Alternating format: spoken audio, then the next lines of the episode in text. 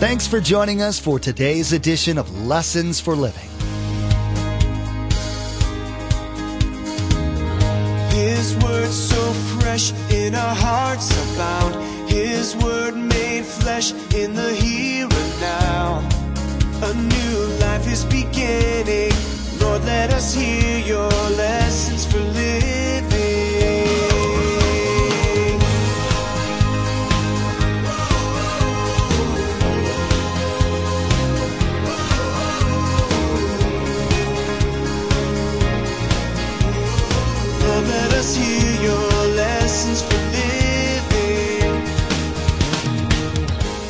What Jesus was saying is, in our world, here's the first thing you want to write Jesus and Satan have competing plans for the souls of people.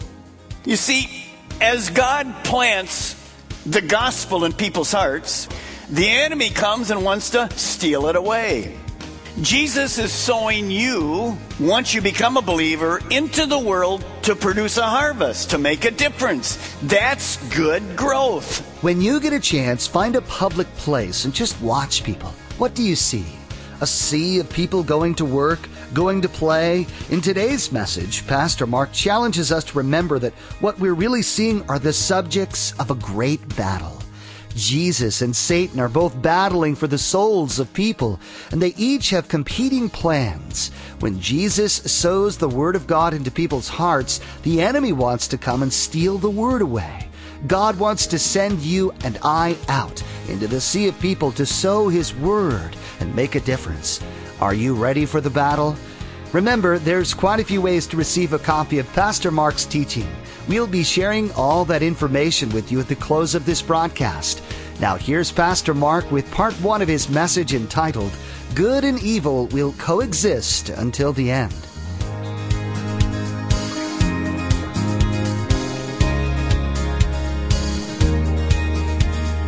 Lord, let us hear your lessons for living. Matthew chapter 13. What is the environment spiritually of the world we live in today? Well, that's what Jesus is going to talk about. When you think about what is before us in chapter 13, how many things, topics can we talk about? Let me give you an idea of some of these. Here's what we're going to talk about this morning small beginnings, growth, maturity, change lives, deception, spiritual warfare, compromise, judgment, the end of the world. Jesus is going to talk about our world. What is the spiritual climate of our world? Think about this, and you're going to see it. Did you ever in our world imagine there would be a day when our 9, 10, 11, 12, 13, 14, 15 year old children, girls and boys in our home, would be at risk for a predator by the internet that would walk in and sexually abuse them? Did you ever think in your wildest imagination our world would become like that? Somebody emailed me last night. She said, When you made that statement, it reminded me of the days of Lot. You remember the days of Lot? When the men in the community came to Lot's door and said, Hey, how about the two new, which are angels? Would you bring them out so that we might have sex with them? And what did Lot do? Remember his daughters? And what happened to that city? It's no more. You see, the spiritual environment we're in, well, it's not a surprise to the disciples because they were told what it was going to be like. From the day that Jesus went back to heaven to the day that he comes back after the tribulation, sets up the millennial kingdom, what is the spiritual environment going to be? Well, that's what chapter 13 is about. Seven parables. What is a parable? Let me remind you the definition. A parable is simply, well, it's simply that story. One with a, it's kind of visual. Uh, it's a story that when you talked about it, people saw it. It was something they were familiar with. It illustrated a, a spiritual principle, not the practical principle, a spiritual one, but not everybody understood it. Why would that be? Why would Jesus speak in a parable and it had a great spiritual application? But much of the crowd went, What was that? Why would he do that? Well, Jesus tells us the purpose of parables. We see it here, Matthew 13, we begin verse 9. You might put a little star in your Bible by verse 9 because this is the key verse of chapter 13. He who has ears, let him hear. And the disciples came to him and asked, Why do you speak to the people in parables? And he replied, The knowledge of the secrets of the kingdom of heaven has been given to you, but not to them. So right away we see a division to you, but not to them. There's two groups. Whoever has will be given more, and he will have an abundance. Whoever does not have, even what he has, will be taken from him. This is why I speak to them in parables. Though seeing, they do not see. Though hearing, they do not hear or understand. In them is fulfilled the prophecy of Isaiah. You will be ever hearing, but never understanding. You will be ever seeing, but never perceiving. Well, how could that be? How could people that were listening to Jesus' teaching not really hear it? How could they see the parable but not really understand it? Verse 15 tells us why. For this people's heart, it's always about our heart, has become calloused, hard. They hardly hear with their ears, and they have closed their eyes. Otherwise, they might see with their, their eyes, hear with their ears, understand with their hearts, and as a result, turn, and I would heal them. So when the disciples say to Jesus, Why are you teaching in these parables? Jesus explains, I want to give you truth. I'm going to give you some spiritual revelations, things that haven't been known before concerning the kingdom. But I'm only going to give it to those people who really want to hear it.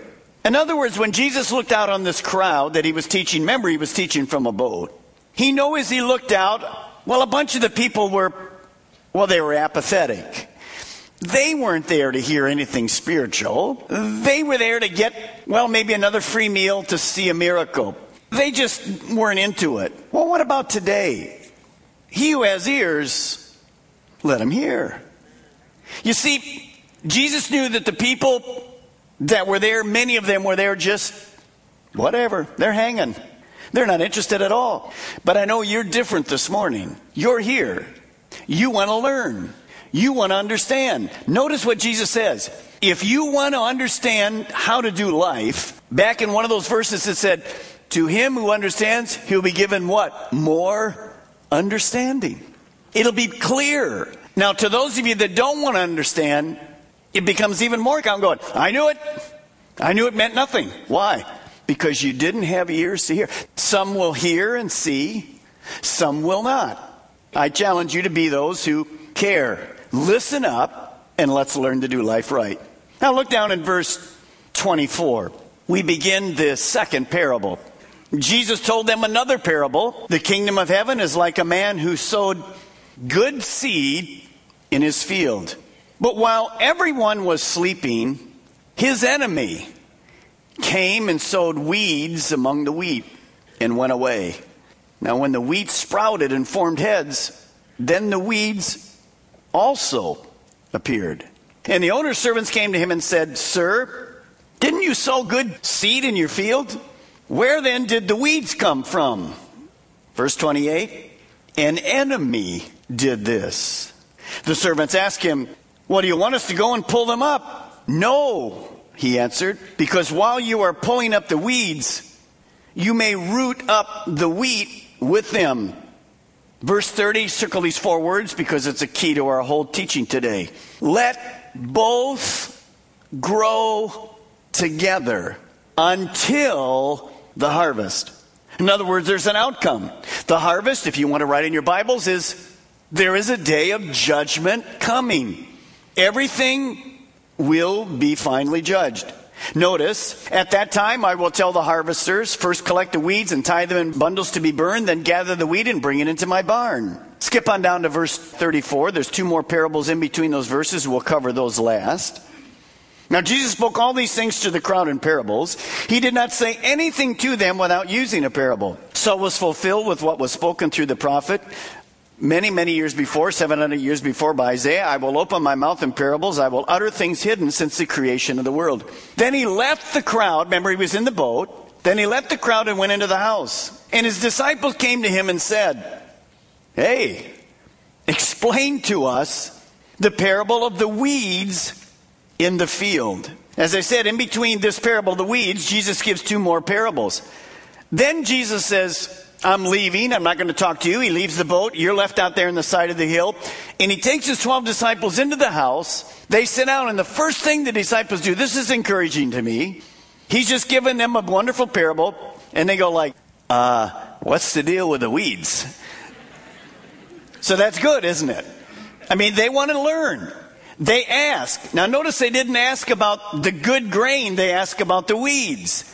So they could see there was something there they needed to learn. Well, you know what? When we need to know what God's trying to tell us, we don't have to be in the dark. The Holy Spirit teaches us. By the way, that's why you have a teacher. That's why you have a pastor, pastors, elders.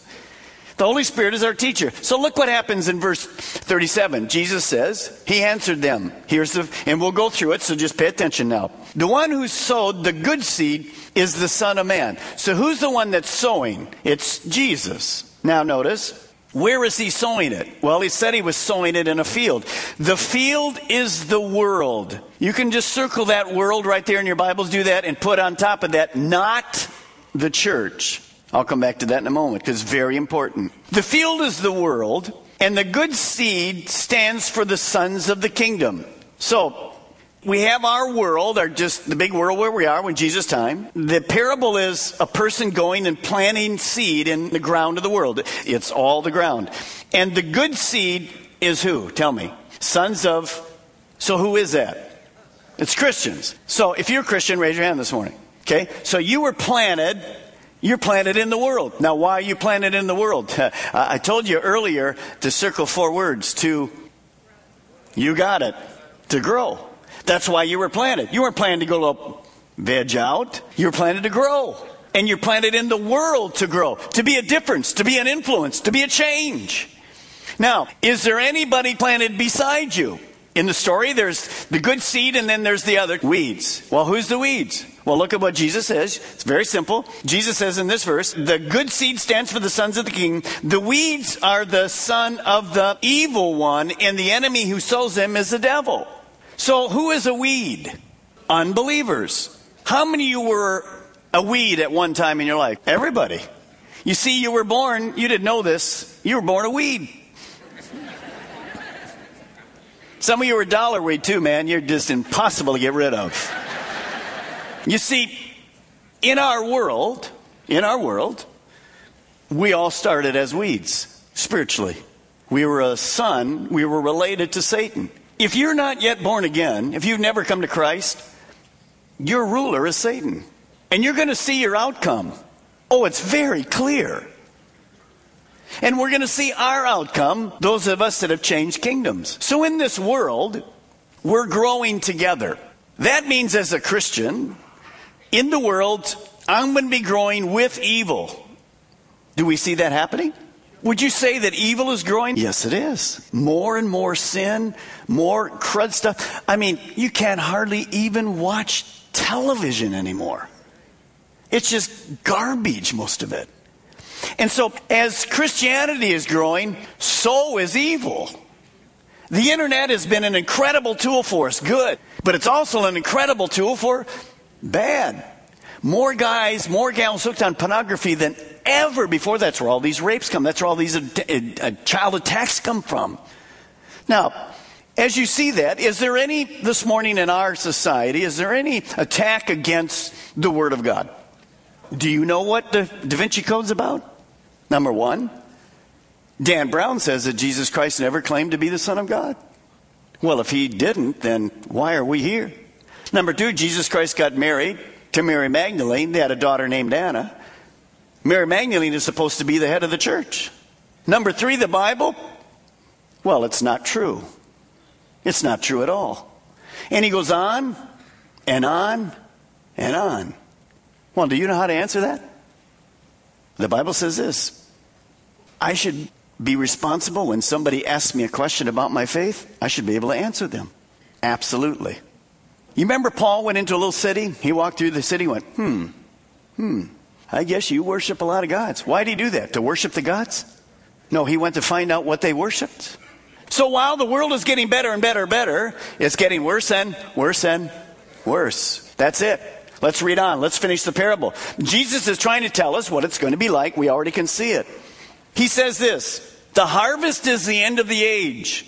In other words, the end of the world's coming. And the harvesters are angels. As the weeds are pulled up and burned in the fire, so it will be at the end of the age. Now, tell me who's teaching here. Who's saying these words? Tell me. Jesus. It's not the Catholic Church, it's not the Protestant Church, it's not Mark Balmer, it's not Calvary Chapel. Notice these next verses. The Son of Man, Jesus, will send out his angels at the end of the age, at the time of harvest, when men are going to have to, and women are going to have to give an account for what they did.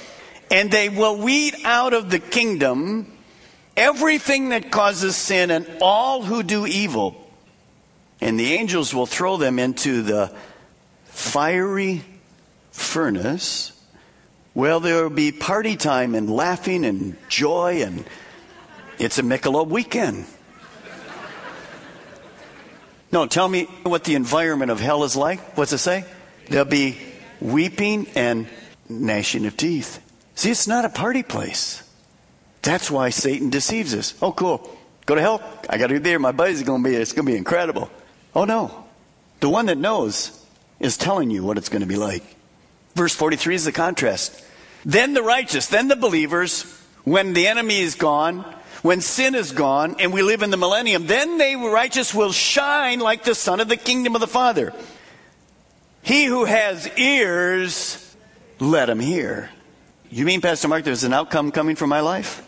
You mean I'm going to have to actually stand at judgment someday and figure out what I'm a weed or I'm a seed? You got to be kidding me. No, I'm not kidding you. That's been true ever since the day began. You see, you, myself, I'll spend eternity in one, two places. We see what they are. It depends on who I'm serving. So, what will the environment be? Let me give you four keys this morning. You know, as you see all this, in those days, were weeds and seeds, well, were they visual to the disciples? And did the crowd understand what a weed and seed was? Sure. In fact, in those days, the wheat that came up, there was a fake wheat. It was a weed called darnel. And it grew just like the wheat, and you couldn't tell the difference until the time of blossoming. You couldn't tell the difference. So, what Jesus was saying is, in our world, here's the first thing you want to write Jesus and Satan have competing plans for the souls of people. You see, as God plants the gospel in people's hearts, the enemy comes and wants to steal it away. Jesus is sowing you, once you become a believer, into the world to produce a harvest, to make a difference. That's good growth. Satan is putting his people and placing them in the world to hinder my spiritual growth, your spiritual growth, and to hinder people from coming to the knowledge of Jesus Christ. By and large, our movie industry is a weed. By and large, our news media is a weed. Our newspapers. And so, understand what we just stated. There is this battle, number two. Good and evil will coexist until the end of the world. Pastor Mark, when is it going to get better? Well, you hear people in the church say, well, one day the church is going to rule, the world is going to get better, we're going to do away with all sin, we're going to be victorious, we're going to overcome everything while the unbelievers are here. Wrong. It's not going to get better and better. In fact, the Bible says it's going to what? It's going to wax worse and worse.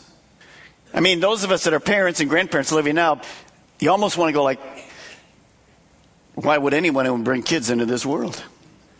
But we have to go back to the garden because Jesus said what? Be fruitful and multiply because we want to be light in a dark world. So we don't get negative. We're very positive. But understand this will always be there. There's counterfeit everywhere. There's real and imitation. There's genuine and counterfeit. The Bible speaks of false believers. We have those. The Bible speaks in Galatians of a false gospel. Paul says, How in the world did you leave the gospel of grace? You're going to become a Christian by being good enough? Are you kidding? We have a false Christ in Second Thessalonians and the book of Revelation. Who is the false Christ? It's the Antichrist. And we have a false church here in the book of Revelation. So Jesus says something. Now notice, I ask you to circle something. He said, the field is the world, not the church. Why did I say that? Here's why. You remember the disciples basically are being taught, well, maybe we should get rid of all the evil in the world. Now, how are you going to get rid of all the evil in the world? Let me ask you to just write something a little in your notes, just a little thing in your notes. Just write this. We cannot legislate righteousness. What do I mean by that? Jesus said, don't try to uproot evil in the world. Just be a moral influence. We can't force the world to become Christians and abide by the moral values of the Bible. You can't force that. Do you remember back in 300 AD? Constantine, the Roman ruler, here's what he said to the world. How many were there at 300 AD? What happened in 300 AD? Here's what Constantine said. You must be a believer of Jesus Christ. The whole world must believe in Jesus Christ. Oh, that worked. A lot of people were forced to say it. Does it mean they were? No. Uh, hello, did, didn't we learn enough there? No, we didn't. When we had all the religious wars, the crusades, what were they about? Trying to force the world to become believers. No, Jesus says you can't uproot them. So, yes, I believe in legislators that are Christians. Yes, I believe we can change a lot of things with the laws. But, guys, understand, we're to be salt and light.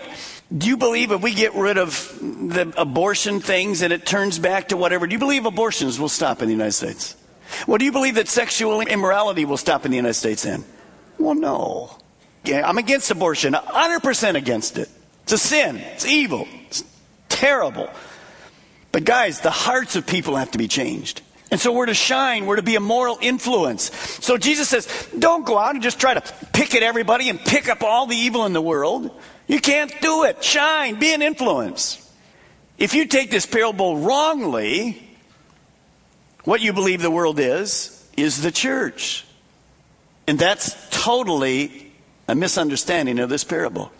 The church is to be holy. The church is to be a place where there is spiritual discipline. The church is to be different. That's what the whole Sermon on the Mount was about. You remember? Jesus says, don't be like the world. Don't be like them. Be like me. As a whole, the Episcopal Church put in what? A gay bishop. Half the Episcopal Church or more just went on with it. A bunch of the other Episcopals go, well, wait a minute. Time, that's too far. They uprooted themselves and started another denomination. Rightly so. You see, there is a judgment day coming. So, that's our third one. Men and women will face a final judgment by Jesus at the end of the world. In one parable about wheat and weeds, Jesus said, Let them grow together until the harvest. Today, Pastor Mark shared with us what Jesus meant. He was talking about the world and that there are always going to be unbelievers in the world alongside those who are saved. Some have wrongly applied this to the church. Pastor Mark explained the parable and reminded us that Jesus and Satan have competing plans for the souls of people. Thanks so much for joining us today. Pastor Mark will continue to go through this series in the next edition of Lessons for Living. To add today's message to your study library, simply log on to lessonsforlivingradio.com and select the Order a Message option from the main menu. The cost for each CD is $5 and that includes shipping. Again, to place an order for a CD, simply log on to lessonsforlivingradio.com and select the Order a Message option from the main menu. There is a real judgment coming in the future. This thought should keep us sober minded as we interact with those around us. In the next edition of Lessons for Living, Pastor Mark will remind us that a real judgment awaits. A very real place called hell is the destination of many around us. This should lead us to action in sharing Jesus, but at the same time, we shouldn't be discouraged. Not all will come to Christ. You've been listening to Lessons for Living with Pastor Mark Balmer of Calvary Chapel, Melbourne. Please join us again here on Lessons for Living, and together, let's do life right.